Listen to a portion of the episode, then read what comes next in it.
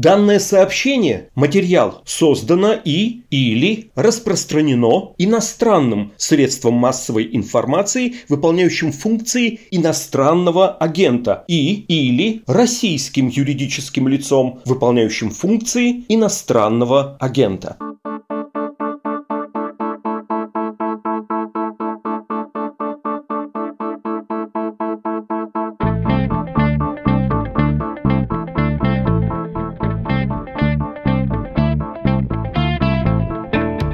Здравствуйте, это подкаст «Что случилось?» о новостях, которые долго остаются важными. У микрофона Владислав Горин. Вы ведь слышали в самом начале вот это дежурное про то, что данное сообщение, материал созданы или распространено, ну и так далее. Так вот, впервые, кажется, у этого объявления появился хоть какой-то смысл, я бы даже сказал, информационный и иллюстрирующая нагрузка, потому что мы сейчас поговорим, безо всякого желания поныть или попросить у вас донаты, про иноагентство, про свободу слова и про то, что все происходит происходящее сейчас с этим в России не шутка, и явно все становится еще хуже. Сегодняшний собеседник — главный редактор издания «Псковская губерния» Денис Камалягин. Он признан иностранным агентом лично. Денис после получения этого неприятного звания от властей перевел небольшие суммы губернатору своей области, главе администрации Пскова и лидеру местного отделения «Единой России». И, в общем-то, формально, по букве действующего закона, сделал их тоже иностранными агентами. Сегодня Дениса вызвали в полицию, тем разговора что-то там о даче взятки чиновникам. Сейчас спросим у самого Дениса Камалягина подробнее, в чем все-таки дело, ну и да, чем, как ему кажется, закончилась эта шутка.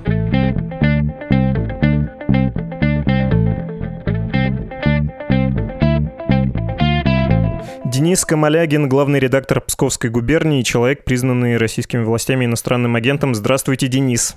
Добрый день.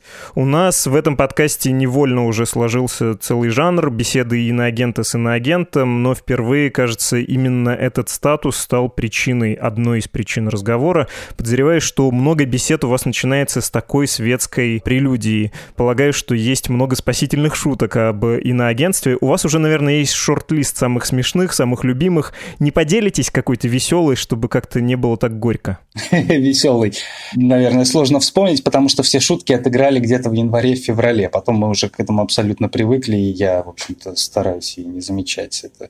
Больше, конечно, там, типа, шутили «ты инагент». Как мне стать инагентом? Хотя, в общем-то, это не очень смешно. Не знаю, очень сложно мне сейчас вспомнить какие-то смешные шутки. Мы само включение в реестр воспринимали как шутку, в общем-то, и все. Еще в порядке светского разговора в самом начале беседы, хотя не совсем светский уж, если честно, это вопрос. Денис, у вас сегодня планы интересные. Мы с вами записываем выпуск 6 июля в 12.30. Сегодня вечером он будет опубликован. 12.30 по псковско-московскому времени я имею в виду. Расскажите, куда отправитесь чуть позже после обеда.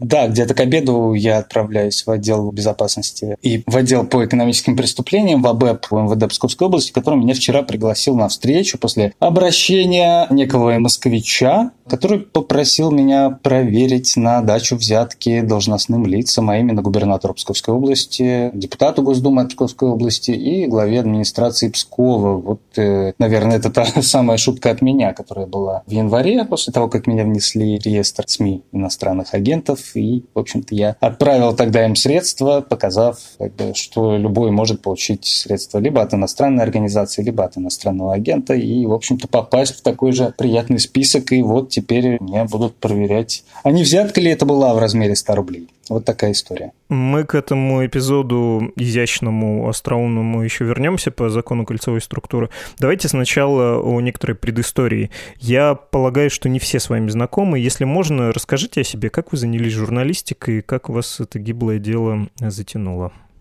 Ой, да, это давняя история, потому что, получается, я уже ровно полжизни занимаюсь тем, что пишу. Начал я писать еще на первом курсе, хотя учился на факультете экономики. И, в общем-то, два-три года первых определялся, куда мне идти, и мне нравилась и экономика, и журналистика параллельно. Но в итоге, к счастью или к сожалению, уже к концу пятого курса я работал в одном из местных изданий и, в общем-то, уже решил связать свою жизнь с журналистикой с медиа где-то до 2010 года, в принципе, я был вполне себе спокойный человек, который не касался особо политики. Но, наверное, и в эти годы, там, где-то с 2007-2008 в России многое стало меняться не в лучшую сторону. И, в общем-то, я работал в провластном тогда издании и видел, как там мне не давали брать какие-то темы, как нам объясняли, что вот это не важно, а вот это важно, и вообще лучше молчать, и вообще сейчас главный редактор э, – это не редактор как таковой, а руководитель службы безопасности издания, и главное его сохранить, вот что нужно, и лучше как бы не вылезать никуда. И, в общем-то, это было логичным, наверное, ходом от меня. В 2011 году я перешел работать в Псковскую губернию, которую тогда возглавлял политик Лев Шлосберг, достаточно известный не только в Пскове. И, в общем, с тех пор, с небольшим перерывом, я работаю в Псковской губернии. С 2014 года я занимаю должность главного редактора, который до меня занимала Светлана Прокопьева, которая тоже известна, наверное, за пределами Пскова. Вот сегодня ей Верховный суд оставил в силе ее приговор по оправданию терроризма и штрафе в 500 тысяч рублей. Вот, в общем, такая веселая у нас редакция. Вообще, ваша редакция, кажется, является собой целый отдельный какой-то феномен. Вы сами составляете отдельную псковскую достопримечательность такой вольницы какой-то, потому что Псковская губерния, как вы сказали, да, Светлана Прокопьева, официально признанная экстремисткой Лев Шлосберг, никем ни в чем плохом пока официально не замеченный, точнее, никак это не оформлено пока, да, политик из партии «Яблоко». Конечно, Псковская губерния стала общенационально известна в 2014 году. Была очень большая публикация про Псковское кладбище, где обнаружились похороненные участники войны на Донбассе, которых тогда в тамошней реальности информационной как бы не было, да, никаких э, российских граждан, тем более военнослужащих. Как это получилось? В сравнительно небольшом, небогатом городе такое разнообразие, такая кипучая жизнь. Я понимаю, что это звучит немножко по-снобистски, но я, честное слово, с большим любопытством и уважением, без э, надменности спрашиваю. Да, я понимаю, понимаю. Нет, э, отношение федеральных СМИ к региональным, оно всегда будет таким. Безусловно, у нас не тот размах, не тот охват аудитории, и ничего не поделать. Мы сами, конечно, считаем, что на самом деле мы занимаемся, может быть, даже более важным, потому что мы пишем там не только о каких-то активизме и тому подобное, вот и имеем, возможно, больше проблем, потому что нас вряд ли защитят, как федеральные СМИ. Но, тем не менее, я понимаю как бы разницу в статусе, безусловно. Почему так получилось в бедном городе? По-моему, это вполне очевидно, что это получилось именно в бедном городе. В городе, в котором много достопримечательностей, много хороших людей. И самое главное, о чем я всегда говорю, 40 километров до границы с Евросоюзом. Будь то Латвия, будь то Эстония. Наши жители, там, мы в том числе, мы прекрасно видим, как могут хорошо жить даже бедные страны, если они развиваются там, демократическим путем и имеют гражданское общество. Это первое, это если глобально. Что касается частностей, ну, мне кажется, просто так получилось, что изначально появился какой-то коллектив, который был способен, во-первых, писать правду, рассказывать о ней хорошо, интересно, и уже к нему постепенно притягивались люди, которым это было интересно. Когда тот же Лев Шлосберг показал пример, как этим можно заниматься, ну вот я пришел именно потому, что там читал определенный период какие-то публикации, они мне уже, ну, как напоминали, расследования. Меня, наверное, больше всего всегда этот жанр интересовал. В журналистике я даже помню, после какой публикации, это было расследование о незаконном выделении лесных участков. В день Нового года, 31 декабря, масса земельных участков втихую была переведена определенным фирмам. И, в общем-то, прочитав это, я захотел прийти заниматься тем же. Вот, если бы у нас было больше примеров в регионах, где могли бы заниматься тем же, то, наверное, таких бы редакций было больше. И у нас э, не богатый регион, мы никогда, в общем-то, мне кажется, у нас здесь никто не работал за деньги, потому что работать в такой журналистике за деньги невозможно. Люди быстро уходят и переходят в провластные СМИ, в пиар-службы, в администрации регионов и так далее ну, тем феноменальнее, на самом деле, то, что с вами произошло. Я, опять же, подчеркну, что я без э, какого-то снисхождения говорю. Я сам большую часть жизни проработал в провинциальных СМИ, и там есть совершенно большое, громадное удовольствие от того, насколько ты близок к аудитории, насколько она тебе больше доверяет, но есть и свои сложности, как естественные, связанные с тем, что у тебя каждый год примерно одни и те же темы. ЖКХ, прорванные трубы, снег э, выпал, снег не убрали, вот это все, это изматывает, безусловно. Во-вторых, конечно, денег там никогда особенно много не бывает, но у меня разный опыт был в разных регионах работы, и вот э, в одном из них было все довольно грустно и скучно, людей интересовало, и мы вынуждены были писать, там, снимать про автоаварии и убийства. Криминал был главным нашим хлебом, потому что не было никакой общественной жизни. А в другом регионе, наоборот, была какая-то политика, общественная жизнь, кто-то все время чего-то придумывал, были городские сумасшедшие, и это было намного разнообразнее и интереснее. У меня всегда складывалось ощущение, что Псков как раз из второго рода регионов, что там как раз есть какое-то разнообразие, внутренняя динамика. Откуда она вообще взялась? Это же мы сейчас думаем, что какой-то край ушедшего Турчака и заменившего его молодого технократа из э, российских молодежных политических структур. Я стараюсь максимально нейтрально выражаться. Но это вообще регион, где был, не знаю, губернатор ЛДПРовец, пока это еще не было модно. В чем феномен э, Пскова состоит и вот это его внутренней веселости? Веселость, кстати, хороший эпитет надо будет запомнить. Вообще, мне кажется, есть небольшой феномен северо-запада в этом. Это, опять же, близость к границам с Евросоюзом. Ну, я скажу, Карелия, например, она тоже этим отмечается и тем, что там высокий протестный электорат, и в том, что там журналисты есть и СМИ независимые есть. И Петербург рядом, опять же, и мы находимся между Петербургом и Москвой. Вот больше мне, наверное, сложно сказать. Не знаю, не знаю. Мы здесь живем, нам здесь нравится. Я считаю, что действительно Псковская область должна быть просто на передовой и там в инвестиционном смысле потому что здесь хорошие люди, они готовы работать. У нас логистически хорошее положение. Вот, наверное, только этим я могу объяснить. Понятно. При этом я упомянул Турчака, и тут, наверное, придется сделать дежурный штамп. Журналист Олег Кашин считает инициатором нападения на себя вашего бывшего губернатора. Была такая фигура. Это сейчас партийный босс высокий в «Единой России». Есть, простите, что все мешаю в кучу, другая федеральная большая фигура в Пскове — это митрополит митрополит Псковский и Порховский, Тихон Шевкунов, которого, опять же, по навязчивому штампу часто называют духовником Путина.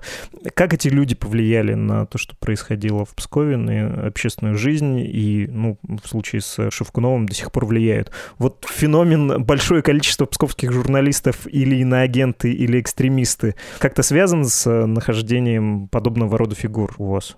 Ну, я думаю, что Тихон не имеет к этому отношения, хотя, безусловно, он внес Псковскую область в федеральную повестку, и не только. То есть у меня может быть э, такое разное отношение к тому, что он проповедует в плане смысла, в плане истории. Безусловно, со многим я не согласен, но то, что это величина в РПЦ, которая помогла и придала Псковской области импульс, это однозначно. У нас увеличилось количество паломников и, в принципе, наверное, туристов, который приезжает в Псковскую область ради того, чтобы съездить к Тихону, это точно. Он, безусловно, привлек достаточно большое количество средств в регион реставрации памятников, оно уже сейчас идет. Он, безусловно, я точно могу сказать, решает э, некоторые вопросы за нашего губернатора, помогая исправить его ляпы и помогая там тоже привлечь деньги, допустим, по линии фонда реформирования ЖКХ, потому что этим фондом руководит Степашин, и Степашин регулярно приезжает в гости к Тихону, не только он один. И Турчак, наверное, то же самое, потому что тогда, когда он пришел губернатором Псковской области в 2009 году, это было событием. Он притащил сюда как минимум много своих людей, которые, ну, немножко, наверное, в центр внимания тот же регион вернули. Но Турчак, как, в общем-то, и нынешний губернатор, они больше отличались тем, на мой взгляд, то есть это мое оценочное мнение, что больше занимались освоением крупных контрактов. Самое главное было как-то помогать региону не умирать, но это больше освоение контрактов дружественными, аффилированными, де-факто аффилированными, потому что де юра не всегда это можно доказать, аффилированными с чиновниками, крупными компаниями.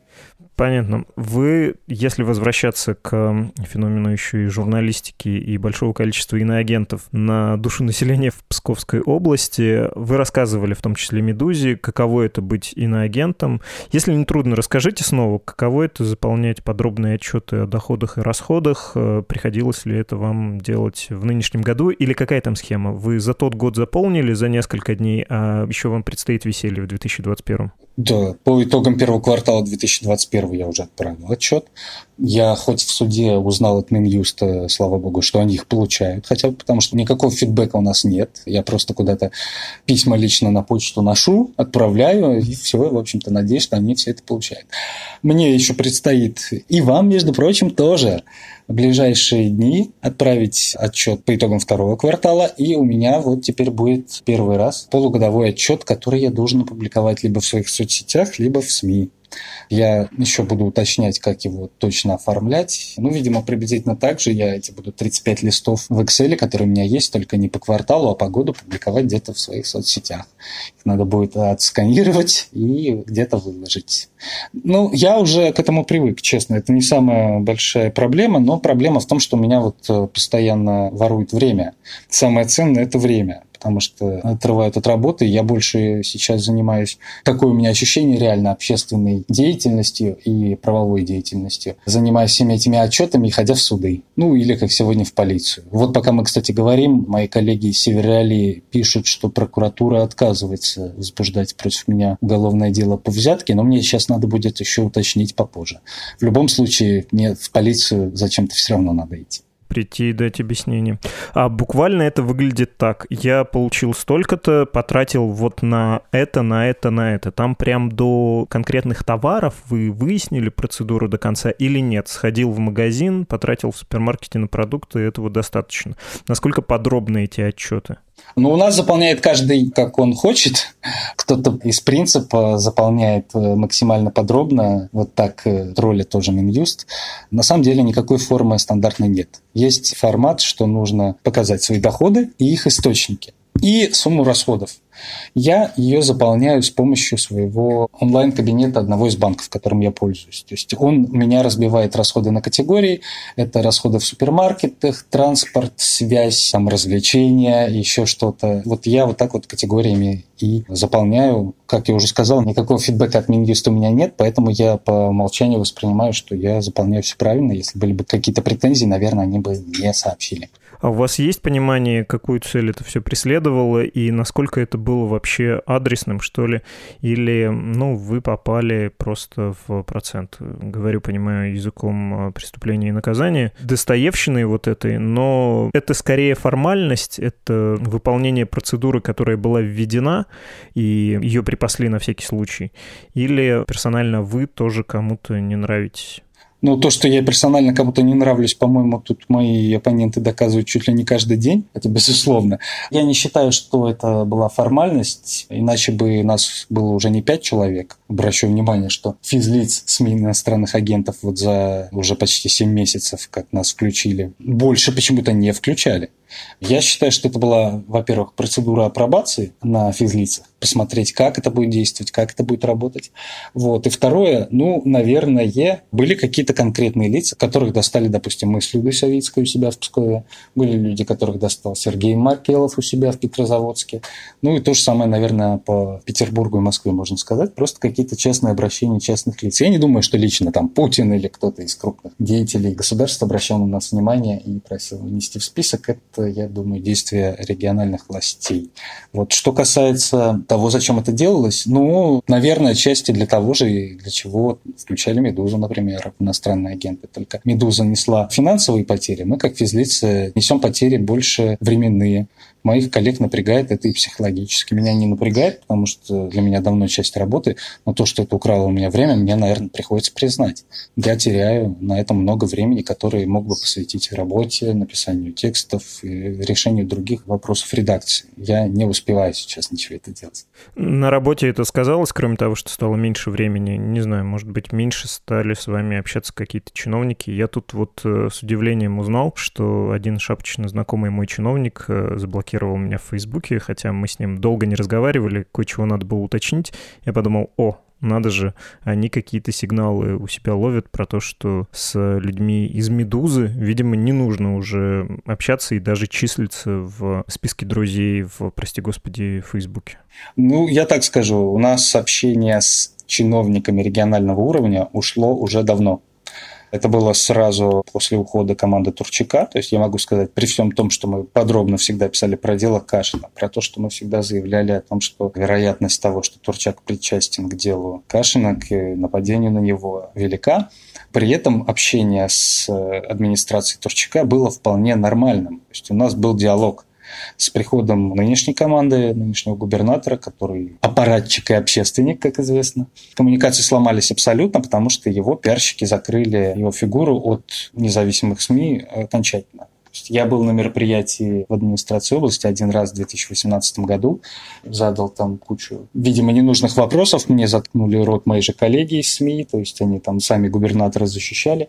И все, с 2018 э, года ни на одно мероприятие нас не приглашали, и даже неформально общаться они, естественно, сторонятся. То есть, если там какие-то рядовые сотрудники, ну, там даже руководители комитетов, мы с ними на улице можем встретиться, поболтать и все такое, но чтобы они передавали какую-то информацию, да и не боже ж мой. То есть, они максимально засушили все это общение, и, естественно, статус иностранного агента мне в этом смысле ничего не мог ухудшить, потому что хуже уже быть не могло.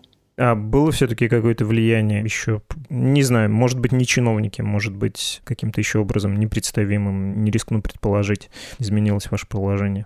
Ну, у нас, понимаете, меньше на это реагируют. У меня на лестничной площадке, у меня дома те люди, во-первых, я половину из них не знаю, во-вторых, я уверен, что из тех, кого я знаю, они не в курсе, там, что я иностранный агент, безусловно. Вот, даже некоторые мои близкие там, знакомые, которые не сидят в телеграм-каналах и в фейсбуке, вот там на днях там узнавали о том, что я включен в реестр иностранных агентов. У нас это воспринимается не так, наверное, близко к сердцу, как в Москве в Петербурге, потому что мне в основном обращения именно оттуда сыпались в конце декабря. В Пскове это не сильно меняет жизнь. Вот так. Я хотел бы уточнить еще по поводу работы с Север Реалией, тоже надо оговориться, что СМИ на агент. Обычно практика была такова, ну, во всяком случае, в тех городах, где я до этого жил и работал, журналисты часто с иностранными изданиями, в том числе такими напрямую иностранными, работающими на Россию, сотрудничали, потому что это был неплохой способ заработка. Это хороший способ прибавку себе обеспечить к зарплате при довольно скромной основной зарплате. Для вас это было примерно тем же самым? Нет, для меня это было не такого же рода сотрудничество. Я писал на Севериале колонки там, наверное, раз в полгода, когда меня просила моя коллега Светлана Прокопьева, потому что она сейчас региональный редактор Севериалии по Псковской области. В общем-то, я не помню даже, всегда ли вообще за это был гонорар, потому что я периодически пишу там куда-то колонки, ну, периодически, там, раз в несколько месяцев, пишу колонки просто так, если меня просят куда-то там в какие-то издания, там, допустим, эстонские мои товарищи просят написать колонку, я часто пишу просто просто так, а не для заработка.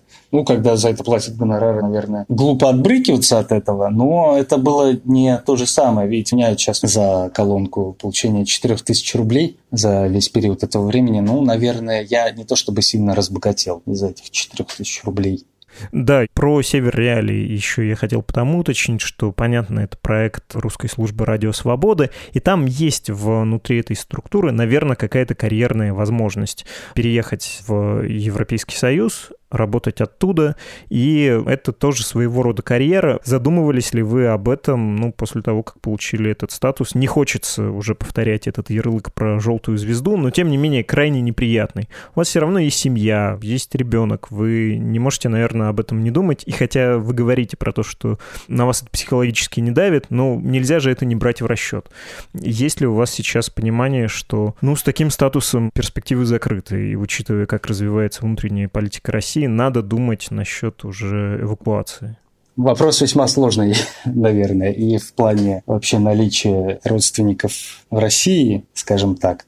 Скажу, что я сам, наверное, задумывался об этом меньше, чем задумывались об этом мои окружающие. То есть разговор об этом сейчас идет часто. Меня спрашивают об этом, там, а не хочу ли я уехать и работать там-то, там-то и там-то, называет целый ряд стран.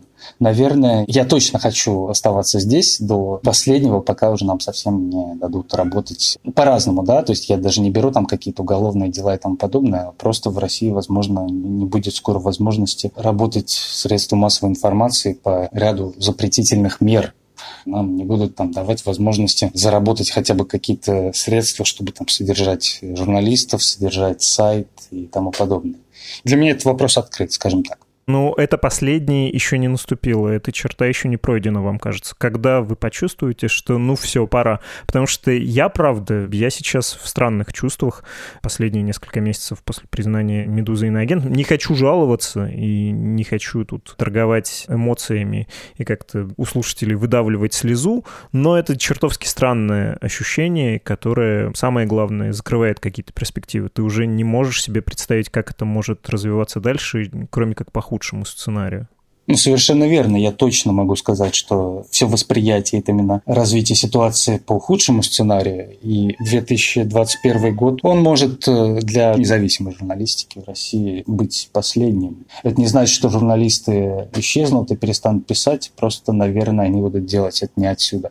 Но мы понимаем, что делать это не из России очень сложно. Ну, по ряду причин тут даже нечего объяснять. Это и доступ к информации, и возможность ограничить доступ к нашим ресурсам. И мы ничего не сможем сделать. Мы видим, как сейчас давят там на всю сетку радио свободы. И, в общем, да, сложно. Не знаю, вот такой вопрос, который сейчас ставит меня в тупик, потому что я не то чтобы дерусь, потому что дерусь, я пытаюсь смотреть на перспективу, но очень сложно предсказать, потому что, я думаю, еще год назад, может, чуть больше, мы не ожидали такого развития событий. Еще там не было ареста Ивана Сафронова, не было требования прокуратуры посадить Светлану Прокопьеву на 6 лет, не было нашего иностранного агентства, вашего иностранного агентства, не было кучи новых законопроектов, которые ограничивают нашу деятельность. Вот там вчера подписан очередной указ, по которому вот он меня в ступор просто вводит. В общем-то, за любую порочащую информацию могут наш текст удалять теперь. Да? По решению прокуратуры без суда 10 дней, и господи, и все.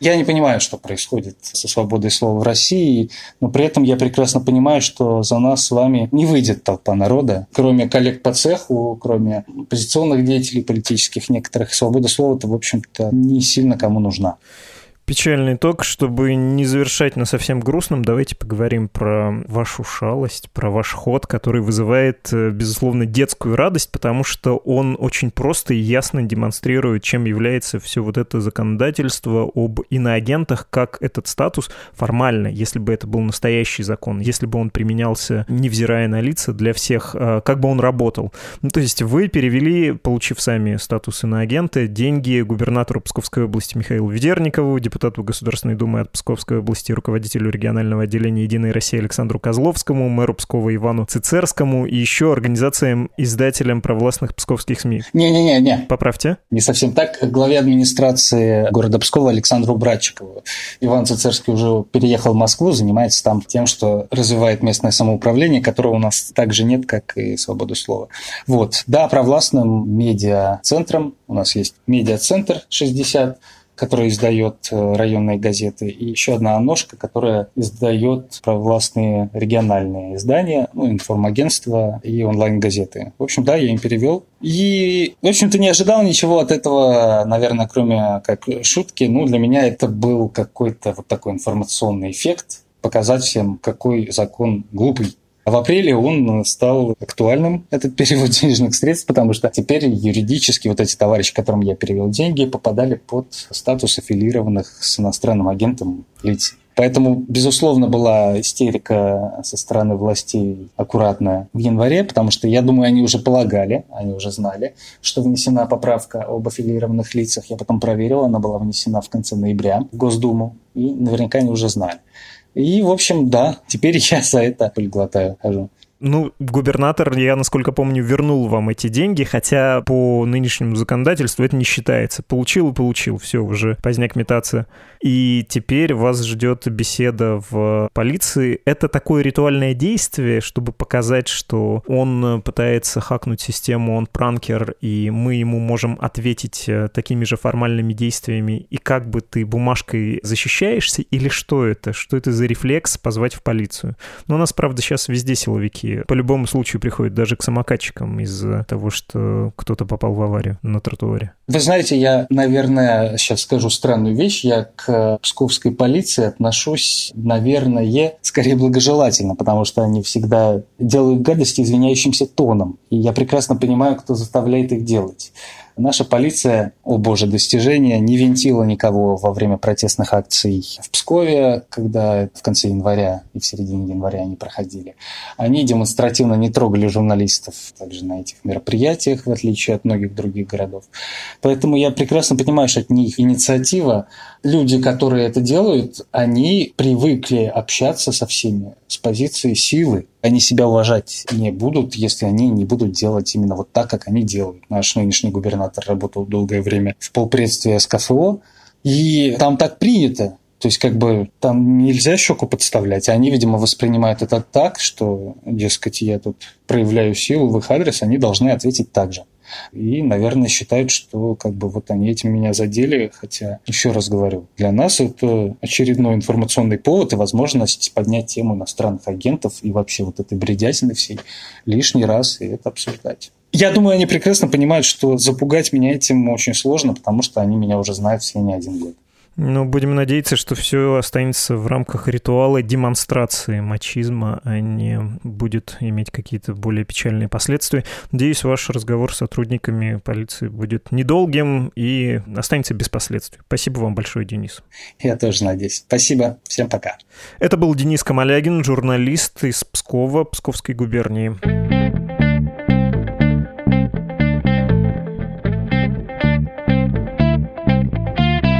Вы слушали подкаст «Что случилось?» о новостях, которые долго остаются важными. Назойливое повторение слов «иностранный агент» в этом выпуске напомнило мне один фильм. Вы его тоже наверняка видели. Прекрасная лента под названием «Быть Джоном Малковичем». Она старенькая, так что я без зазрения совести напомню сюжет тем, кто смотрел, или перескажу тем, кто еще не успел, ну и, видимо, никогда не успеет, поскольку за эти годы могли бы. Там главный герой обнаруживает у себя в офисе небольшой шкафчик, в который можно залезть и вдруг очутиться в теле роли актера Джона Малковича и даже подчинить голливудскую звезду себе на какое-то время.